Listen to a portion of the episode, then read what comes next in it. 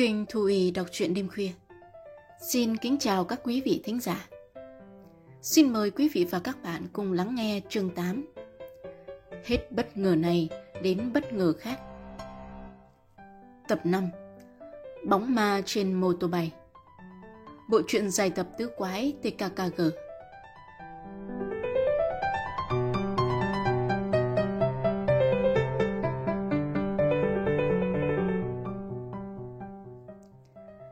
Trẻ đi tới chỗ để xe đạp.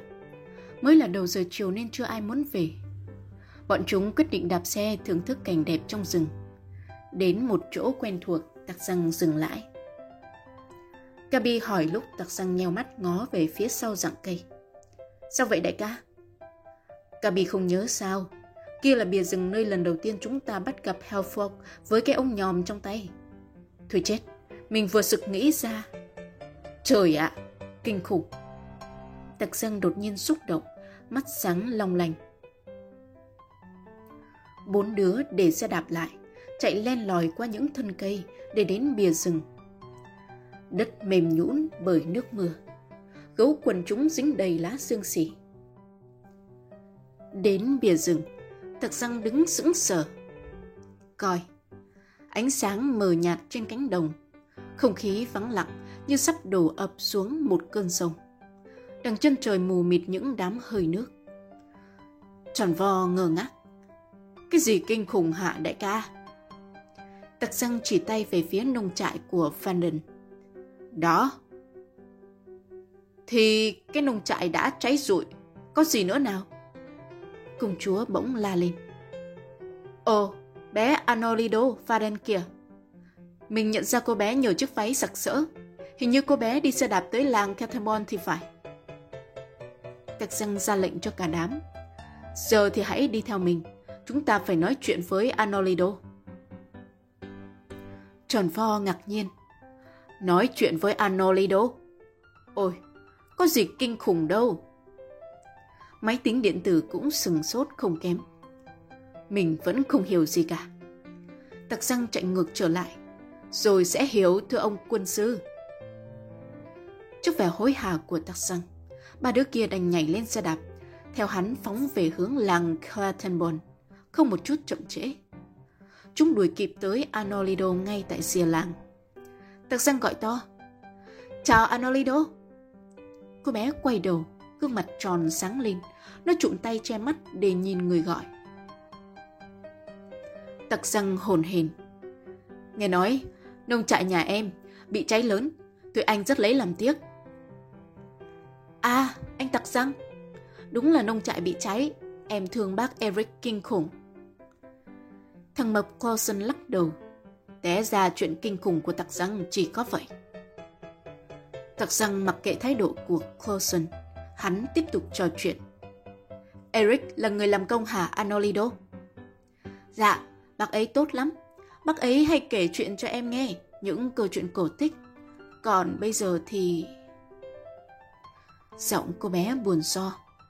Bây giờ thì bác ấy bị suy sụp hoàn toàn. Ba em định đuổi bác ấy đi bởi ai cũng nói bác là người gây ra hỏa hoạn. Em không hiểu tại sao hôm đó bác Eric lại uống rượu nhiều như thế để vướng vô tai họa. Ôi, nếu bác Eric bị đuổi hoặc ngồi tù thì em sẽ khóc suốt một tháng. Em chắc chắn sẽ khóc suốt một tháng. Rồi không đợi đến một tháng, cô bé òa lên khóc nức nở. Tặc răng vỗ về. Ai? Ai dám nói là bác Eric đã gây ra hỏa hoạn? Ai chứng minh được điều đó nào? Anh chỉ muốn gặp em để hỏi thăm chuyện này. Một chuyện có thể cứu được bác Eric và minh oan cho bác ấy. Đôi mắt đẫm lệ của Anolido sáng lên. Thật vậy sao? Ừ, thật mà. Có phải cách đây mấy tháng ba em đã gây ra một tai nạn không? Cô bé gật đầu như một cái máy. Đúng vậy. Mà sao anh biết hả? À, chắc anh có đọc báo. Không, anh không có theo dõi báo vụ đó nên mới hỏi thăm em. Anh đang lập giả thuyết là ba em đã đụng phải một cô gái, đúng chưa? Đúng. Em không có mặt trên xe. Nhưng chị Erin Toro có mặt và kể lại. Eo ôi, sợ lắm. Cô gái bị thương nặng nằm bất tỉnh trên lộ. Nhưng nào phải lỗi của ba em. Lỗi của chị ấy. Chị ấy đã chạy trước đầu xe của ba em. Chị Eden Toro kể như vậy. Chán tặc răng ướt đẫm mồ hôi. Em có biết tên người bị nạn không? Em biết chứ. Chị ấy là Claudia Halford. Anolido dứt lời. Không gian tự nhiên im ắng dị thường đến nỗi nghe rõ được cả tiếng gió xào xạc trên đám lá cây bên đường. Có chuyện gì vậy? Cô bé sợ hãi, hết nhìn người này đến người kia, hỏi. Tặc răng lắc lắc tay Anolido chấn an. Không có gì, yên trí đi Anolido.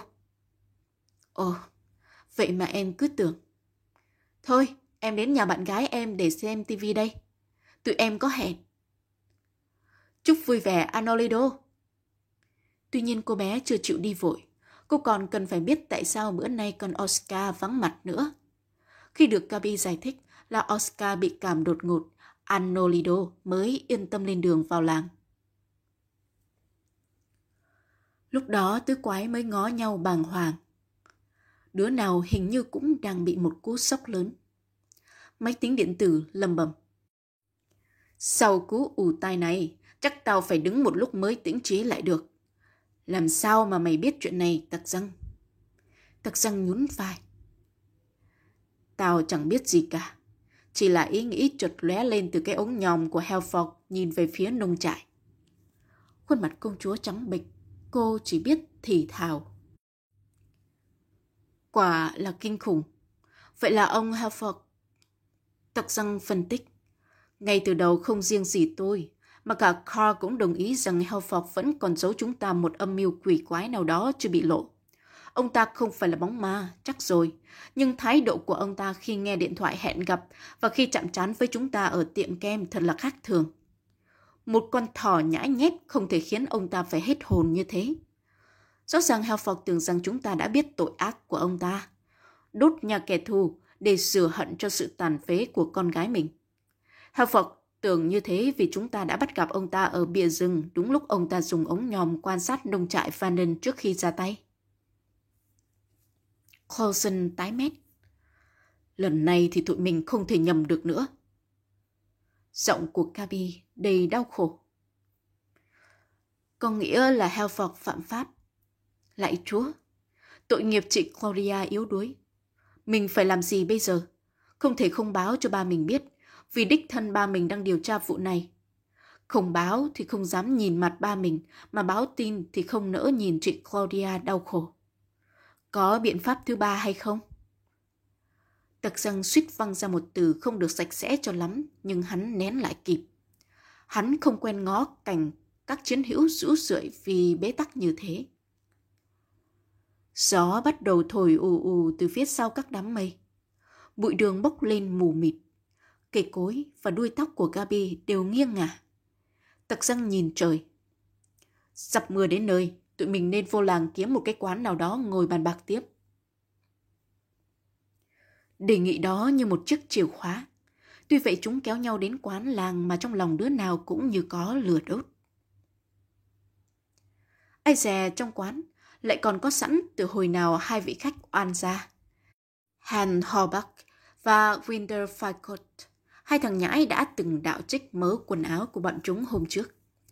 Coi, mắt hai thằng kia như muốn lồi ra vì quá bất ngờ. Tặc giang và các bạn tình bơ kéo ghế ngồi xuống một chiếc bàn kê ở trong góc phòng. Lúc chúng nhìn lại thì hai thằng trời đánh đã biến mất. Tụi nó hoàng đến mức độ quên luôn chuyện tính tiền. Bia còn tới nửa ly. Thạc mặc trì tròn vo. Quán nhà của chúng mà. Tụi nó phải chạy lẹ để còn kịp báo cáo cho bạo chúa nhằm đái tội lập công nữa chứ. Tiếc là mình đã rủ các bạn tới đây. Mình đã quên lời dọa dẫm của thằng bạo chúa. Bạn quý mái tóc của bạn lắm, đúng không Gabi? Công chúa cười. Đại ca còn nghĩ đến chuyện gã dọa cắt tóc mình phải không? Dĩ nhiên, nếu bạn giữ được nó cho mình thì vẫn hơn. Mặt cô bé đỏ ửng, may phước là bà hầu bàn tròn trịa cũng vừa ra tới nơi với bốn ly nước ngọt. Tặc răng ực một hơi rồi đánh trống lạc. Với Helford, chỉ có một cách là công bằng nhất. Ông ta nên tự thú. Kabi hiểu không? Người tự thú bao giờ cũng được giảm án. quan tòa sẽ xét hoàn cảnh phạm tội của ông ta chứ. Nhất là khi số phận bi thảm của Claudia đã làm cho ông ta mất hết sáng suốt. Và nếu Halford sẵn lòng bồi thường thiệt hại cho nông trại Faden, có khi ông ta lại được hưởng mức án treo. Ông ta sẽ không phải ngồi tù. Gabi gieo tỏ. Ý kiến hay lắm. Mình sẽ yêu cầu ba mình giúp ông ta nữa. Coulson nhíu mày. Nhưng mình vẫn chưa hiểu rõ về cái gọi là án treo. Máy tính điện tử lại có dịp để trưng cái đầu máy tính. Một phạm nhân chỉ được hưởng án treo với hai điều kiện. Không phạm tội quá nặng và chưa có hành động vi phạm pháp luật trước đó. Có nghĩa là chưa có tiền án, tiền sự. Người ta sẽ cho treo án một thời gian. Ngôn ngữ chuyên môn gọi là lùi án có điều kiện. Trong thời gian treo, người bị kết án không được phép phạm thêm bất cứ tội gì. Nhưng nếu anh ta lại tiếp tục phạm pháp, thì cái án treo sẽ biến thành án ngồi tù, chưa kể còn phải cộng thêm thời gian ở tù cho tội lỗi mới nữa. Trần vo lè lưỡi. Hừ, nếu vậy thì còn lâu mình mới thèm đốt một gian trước cỏ nào. Tứ quái trên đường trở về, chúng đạp xe bên nhau qua làng. Tạc răng tự nhiên thấy lo lắng. Hắn linh cảm thấy điều gì đó chẳng lành sau việc Hò Bạc và Flycott biến mất. Hắn kiên đáo quan sát xung quanh. Rõ ràng kẻ thù có thể rình rập sau mỗi góc nhà, mỗi con hẻm. Hắn không lo cho bản thân. Nhưng nếu bạo chúa và đồng bọn cậy đông tấn công, thì việc xoay sở để bảo vệ các bạn hắn, một cô bé, một thằng bụng bự và một thằng chỉ mạnh ở cái đầu, quả là nan giải. Cả bọn đã đi đến những ngôi nhà cuối làng mà ruột gan hắn vẫn trộn rộn. Đường quốc lộ vắng tanh, gió quất vào những thân cây sồi, rắc lá xuống mặt đất. Ngày phút hắn sửa soạn thở phào, thì kẻ thù xuất hiện. Có ít nhất 15 thằng từ sau ngôi nhà bên tay trái và gian trước cỏ siêu vẹo đối diện nhảy ra. Con đường trở nên hẹp lại và bít lối. Những bộ mặt hăm dọa, những nắm đấm đưa cao, những tiếng hú man sợ khiến trời đất như túi sầm lại. tắc răng ngừng xe lúc chỉ còn chừng hai bước chân nữa là đâm sầm vào một thằng tóc đỏ đi đầu. Đúng là mạt lộ, nhưng có hề gì. Càng bị dồn vào đường cùng càng thấy tắc răng ngộ biến tùng quyền tuyệt diệu. Đại ca TKKG khoanh tay nhìn đối phương lượng giá. Ê chà, chúng kéo ra gần như nửa số con trai sống trong làng. Đứa nhỏ nhất chừng 5-6 tuổi cầm bút ngón tay chùn chụt, nhưng phần đông đều là những cậu trai trai vạm vỡ 16-17 tuổi. Lúc bấy giờ bạc chúa mới xuất hiện. Coi, gã vạch đám đông bước ra phong độ như một thủ lãnh. Hai tay áo sắn cao, lộ những cơ bắp quần quận. Gã tháo hết đồng hồ, nhét vào túi một cách rất ư thong thả. Ditto Best cầm lên như bò giống. Đã đến giờ tận số của tụi mày, bọn thành phố xa lạ. Tụi mày đã dám vào tận Giang Sơn của tao, theo lèo với ông già tao để tao bị ăn đòn. Hả? Tao sẽ trừng phạt hết bốn đứa không bỏ qua bất cứ thằng nào, còn nào. Tặc răng điềm tĩnh. Vậy hả? Nhưng tính đến chuyện hành hung luôn một đứa con gái là bẩn thỉu lắm đó. Chuyện đó có vẻ hợp với tướng mạo của anh. Nhưng tôi muốn làm rõ một điều. Cái gì? Chuyện mách bố anh chỉ là chuyện riêng giữa tôi và anh. Tôi xin nhắc lại, chỉ tôi và anh, chính tôi đã cho tụi Flycott hầu bạc đo ván. Và chính tôi đã ép buộc tụi nó khai hết tội lỗi của anh trước mặt cha anh. Không ngờ cha anh đứng đắn bao nhiêu thì anh lại hư. Miệng đi tù há hốc. Gã không hề tưởng tượng nổi trên đời này lại có một thằng ngu xuẩn đâm đầu và nhận lấy cái chết về mình như vậy. À, cái thằng nhóc con. Đôi mắt đi tù lồi hẳn, cái bóng khổng lồ của gã trồm lên như sắp nuốt chừng tặc răng. Tao sẽ nghiền nát mày. Còn bọn kia, tao không thèm đếm xỉa đến nữa vậy. Tặc răng vẫn bình thản, con thú sắp lọt bẫy, nghệ thuật nhu chế cương, chỉ cần vài đòn kích tướng. Sẵn sàng, thưa vị bạo chúa. Có nghĩa là anh chấp nhận điều kiện chơi tay đôi. Dito Bass ngoắc mồm cười. Tao nói là giữ lời. Gã chắc mầm, thằng oắt con kia sắc như như cám thật. Gã sắp điên đến nơi. Thằng tóc đỏ bỗng lên tiếng. Tôi sẽ làm trọng tài, cấm bứt tóc, cao cắn, cấm xài đá và gậy gộc, trôi tay không cho đến lúc một bên gục hoặc là xin tha.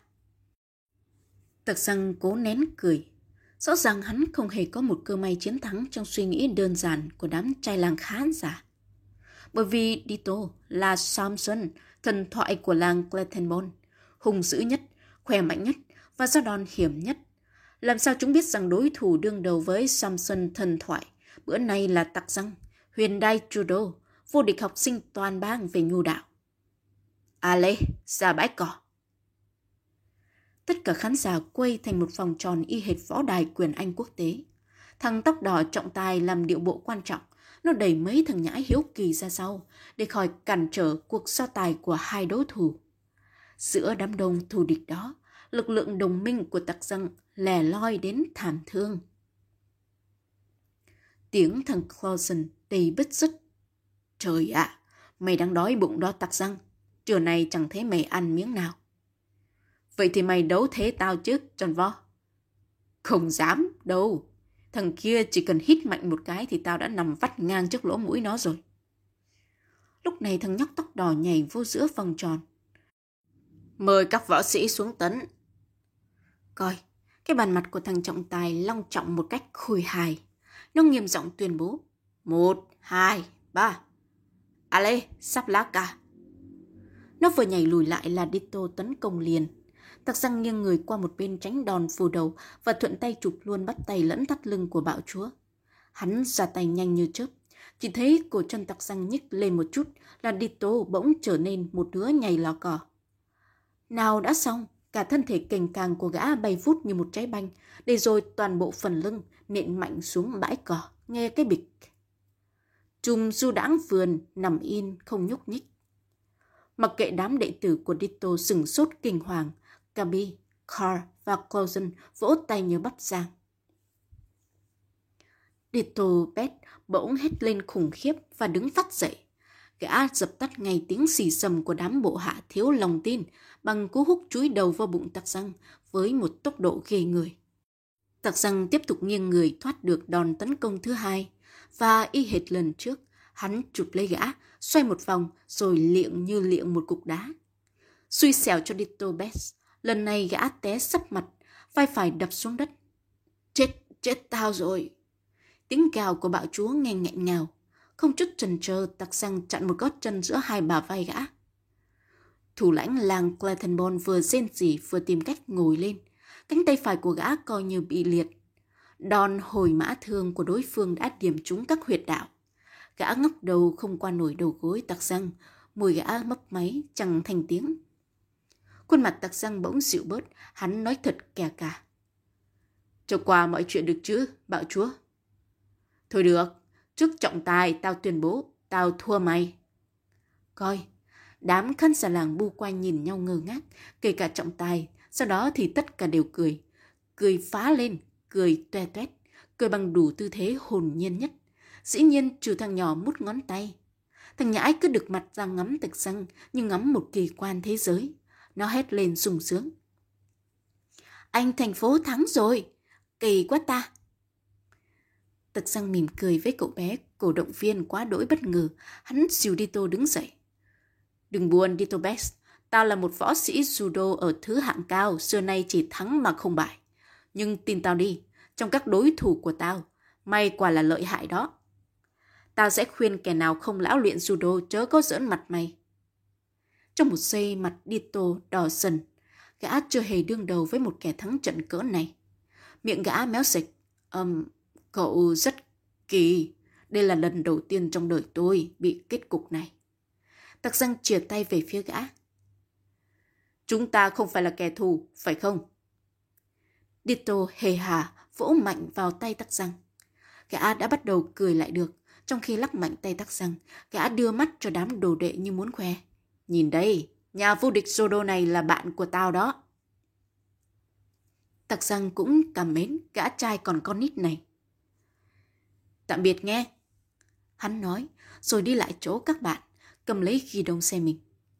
Tứ quái đi giữa đám trẻ làng đầy hâm mộ ra đường. Khi chúng đã ngồi trên yên xe, còn nghe Dito gọi với theo. Nhớ ghé làng chơi nghe. Chủ nhật tuần sau tụi này sẽ đãi các bạn một bữa thịt nướng trong vườn nhà tôi đảm bảo chất lượng hết sảy. Trong lúc chạy ngược cơn gió để về nhà, máy tính điện tử bắt đầu chất vấn. Này, tặc răng, hồi nãy sao đại ca có vẻ khiêm tốn có vậy? Hạ đo ván điệt tô mà lại nói tao thua mày là nghĩa lý gì? Trời đất, mày còn là quân sư của TKKG không, Carl? Không bao giờ được dồn một con thú vô đường cùng, huống chi là con người. Phải để cho Nito có cơ hội gỡ danh dự trước đám bạn gã chứ. Mày không thấy gã phục thiện đó sao? Lần đầu tiên gã bỏ tiếng, mày tao khinh miệt mà xưng tôi một cách tử tế. Gã lại còn ngỏ lời mời sực một bữa thịt nướng. Tao sẽ đi dự cho coi. Công chúa bỗng sờ lên mái tóc vàng óng, không giấu được niềm vui sướng. Đúng là Dito đã biến đổi. Mình tin rằng thời gian tới biệt danh bão chúa sẽ biến mất, thay vào đó là một anh chàng Ivan nhân từ, có thể lắm chứ. Cả đám đồng tình với ý kiến của cô bé. Còn bây giờ thì đã đến khúc quanh chia tay. Trong khi Gobi và Carl đi tiếp vào thành phố, thì Tạc Giang cùng Cousin đạp thẳng một mạch về ký túc xá. Đúng 6 giờ 15 chiều, Tạc Giang lật đật chạy xuống buồng điện thoại. Máy tính Carl đã hoàn thành nhiệm vụ của mình. Nó phone từ thành phố đến. Tao đã đến gặp cảnh sát khu vực để tìm hiểu số đăng ký chiếc xe combi của bóng ma. Lý do rất đơn giản. Cháu vô ý ủi xe làm chóc sơn chiếc combi cáo cạnh và cháu muốn xin lỗi người chủ. Người cảnh sát tin liền. Và lại trời, mới ngó số xe tao đưa, anh ta đã kết luận. Đó là ông Wagner Linko, ở đường Thánh Martino. Anh ta cũng ở trên con đường ấy. Rõ ràng là trời xui đất khiến nên mọi chuyện chót lọt. Có điều ta tìm mãi trong cuốn danh bạ điện thoại cũng chẳng mò ra số phone của lão Linh cô. Ồ, không sao. Mày đã làm việc ngon lành lắm. Trước sau gì cũng lòi ra số điện thoại của lão Linh cô ấy. Bây giờ ta còn phải gọi cho Halford. Ngay lúc này ư, tắc răng. Ok, tao nghĩ rằng phải khuyên ông ta đầu thú với cảnh sát càng sớm càng hay. Chỉ có thế mới tránh được hoàn cảnh đau lòng này. Vậy chúc mày đạt được mục đích. Kho gác máy. Tắc xăng quay lại tổ đại bàng. Hắn lắc đầu ngao ngán khi bắt gặp tròn vo đang hí hừng nhấm nháp phong sô-cô-la cuối cùng. Thì kệ thằng mập, hắn bước ra phía cửa sổ, nhìn lên trời. Trời trong không một gợn mây giặt một màu lam thẫm. Điều đó có nghĩa là hôm nay không có mưa. Tặc xăng lặng lặng khoác chiếc áo len mỏng, đút túi chiếc đèn pin trước ánh mắt đầy ghen tị của tròn vo. Tặc xăng đành an ủi nó. Ráng ở nhà thôi, mập. Tao có thể sẽ về rất muộn. Mày làm sao leo tường được chứ? Cũng tại mày đó. Ngay như lúc này, mày vừa kêu đau bụng ở phòng ăn, giờ lại đã nhồi nhét ba cái kẹo ngọt đó rồi. Nhớ đừng ngủ kỹ quá ngang, tao sẽ ném sỏi lên cửa sổ. Ờ, ờ, thì tao có nói sao đâu. Cái thằng bóng ma mắc dịch đó báo hại tao. Nó chỉ hoạt động ban đêm mới hận chứ. Yên tâm đi đại ca, tao đợi mày mà. Tội nghiệp thằng mập, giọng nó đầy vẻ cam chịu, làm tặc răng không dám nán lại thêm chút nào nữa. Hắn hấp ta hấp tấp, ra khỏi tổ đại bàng. Vừa ra khỏi hành lang, tặc răng chui tọt vô buồng điện thoại, hắn quay số của Helford. Thưa ông Helford, tôi đây. Tặc răng đây. Giờ thì chúng tôi cũng đã biết rõ về ông rồi. Ông đã đốt nông trại của Vanden vì ông ta đã lái xe đụng phải Claudia. Một cuộc trả thù. Nhưng thật đáng tiếc, người làm công của nông trại Vanden đang bị nghi ngờ và có lẽ sẽ bị đuổi. Ông có đành lòng nhìn bác ấy đi lang thang không ạ? Hắn đợi Halford trả lời, nhưng ông ta hoàn toàn im lặng. Tạc Giang tiếp tục. Về tai nạn giao thông dẫn đến thương tật của con gái ông rõ ràng là chuyện không ai muốn. Chỉ một giây sơ sẩy là tai nạn xảy ra. Ông có đồng ý với cháu không, ông Halford? Tạc Giang ngừng lại nghe ngóng. Lần này Halford đã trả lời. Giọng ông ta trầm hẳn xuống. Vậy là các cháu đã biết hết. Tôi đã không chịu nổi khi thấy Vanden không bị trừng phạt gì. Tôi đã hành động thật điên rồ. Vì thường Claudia quá mà hóa lú lẫn. Mà tôi cũng thật sự nể các cháu đó. Tôi sẽ ra trình diện cảnh sát ngay ngày mai và sẵn sàng đền bù thiệt hại đám cháy. Quyết định như thế thật không dễ dàng. Nhưng tôi ân hận quá. Tặc răng reo lên. Cháu không phục quyết định can đảm của ông. Ba của Gabi, bạn cháu. Điều tra vụ này nên tụi cháu định đề nghị ông tự thú. Ai ngờ. Ai ngờ tôi hoàn lương nhanh quá phải không? Tật răng xúc động rời khỏi buồng điện thoại. Hắn lấy xe đạp băng băng vào thành phố như một kẻ mất hồn. Lúc dừng lại ở ra cung điện đứng chờ Gabi, hắn vẫn còn choáng váng. Thái độ của Halford khiến hắn cảm thấy mình đã cư xử với ông ta một cách nhỏ nhen và thậm chí bất công. Không bất công sao được. Phía gia đình Vanden ai nấy vẫn nguyên vẹn, chỉ còn gia đình Halford thì Claudia đã trở thành tàn phế. Đúng lúc ngủ ngang đó, hắn cảm thấy có người đang rình mò phía sau lưng.